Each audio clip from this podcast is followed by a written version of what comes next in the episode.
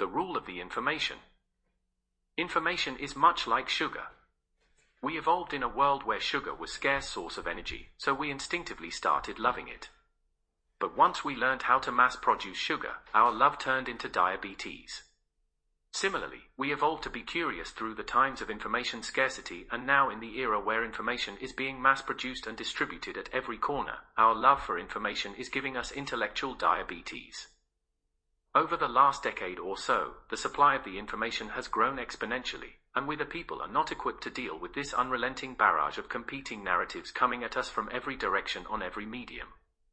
Our brain still craves for every piece of information it can get, and thus it becomes extremely difficult for us to shut ourselves out. Information plays an extremely important role in the society. Any kind of civilized order that humans have ever developed has been sustained by a method of limited information distribution. Those who have control on what people know also control how people behave. And that is true even today.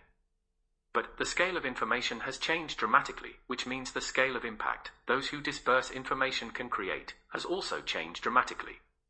Although there have been substantial changes in the information ownership, much larger number of people can create and distribute information now than ever before, but that fundamentally doesn't mean the information quality has improved or the intent behind information distribution has become more noble. Essentially, we are just a reflection of the information we have. No matter what kind of political or economic system we live in, we are essentially ruled by information. And when there is anarchy in information, it must spill over in the streets. There is eminent need for individuals to upskill themselves to be able to filter information effectively, identify their own blind sides, and do not let information get us. How do we get information? We have gone from the era of limited information sources to unlimited information sources very fast bulk of the information that we get come from essentially three sources academic, press, and fiction. Academic information shapes our character and inherent beliefs, while fiction helps us build cultural perspective and imaginative sense. Both of them influence us over time and hold lasting impact. Press, on the other hand, delivers information in time and extract an immediate reaction from us. While on societal scale academic and fictional information are critical in shaping us, on individual day-to-day level press is the biggest influencer.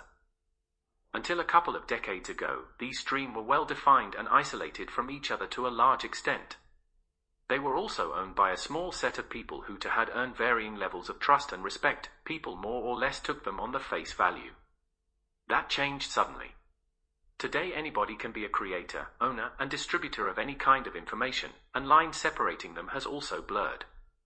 A fictionalized narration of event can get passed on as news, a well-researched report can be put down as conspiracy theory, and actual news can get labeled disinformation. As the sources and channels of information has increased, the trust in any of them have decreased.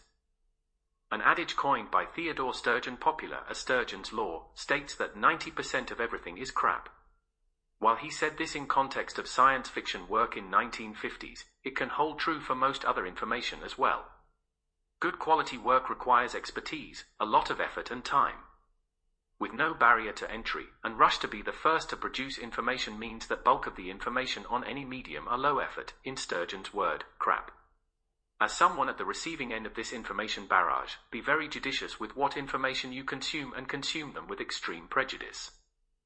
We need to take special care when we are consuming news and political information, as they are intentionally actionable and competitive with expected reaction from the consumer in short term.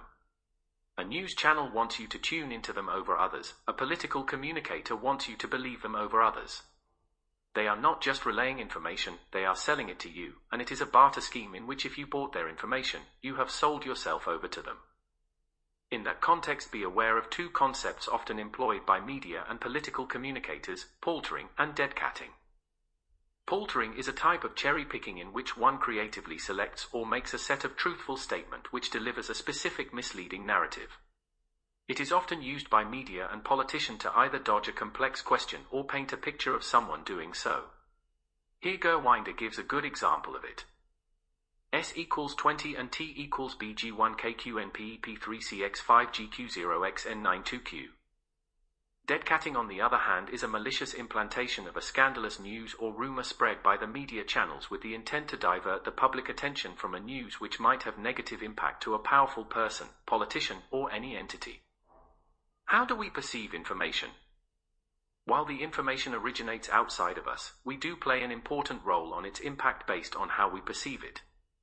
The same information can extract a completely opposite reaction from people based on how they interact with it and process it. We do not receive information in isolation, nor we process them so. Our perception of an information is shaped by our cultural upbringing, prior knowledge, and biases. These can be very individualistic in some cases, and a group behavior in other. But there are some common fallacies we all make when making sense of information. Two most common ones are the principle of least effort and piece is not the whole. The principle of least effort states that it is in human nature to take the path of least effort in any endeavor. It holds true when processing information as well.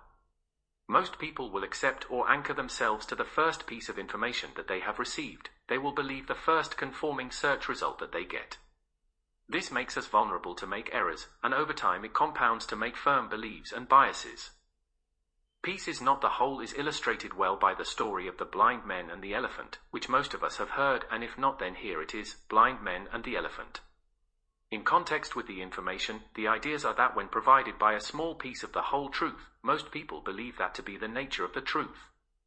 We take a piece of news or information about a person or event and extrapolate that to define the whole of it.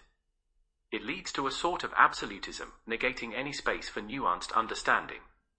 A similar fallacy is defined as map is not the territory, which conflates a picture of reality taken at one point of time is not the reality for all the time. Then there are also the limitations that we have in our comprehension capabilities. For a very large part of human history, people spent their whole life in a very small territory with very limited knowledge of people beyond their current time and space. We often fail to comprehend the vastness of time and space unless we consciously take a note of it. That is the reason when someone points out that Russia and the United States of America are technically just 3.8 kilometers away from each other, it takes us some time to comprehend that. Or, the fact that Cleopatra lived closer to the commencement of space travel than construction of the Great Pyramid baffles us when we hear it. This kind of limitation highly affects how we perceive the news or information about events which is beyond our instinctive understanding of space and time. We are more likely to trust inflated or deflated representation of situation reported to us of a time or place we are not very well acquainted to. But the opposite can also be true.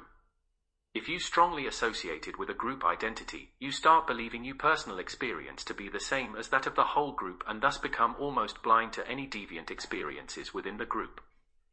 The narrative created at the source is only a part of the impact information has on us, a large part of it is always within us. Introspecting and identifying own limitations and biases can help us receive information better and make better sense of it. How does information get us?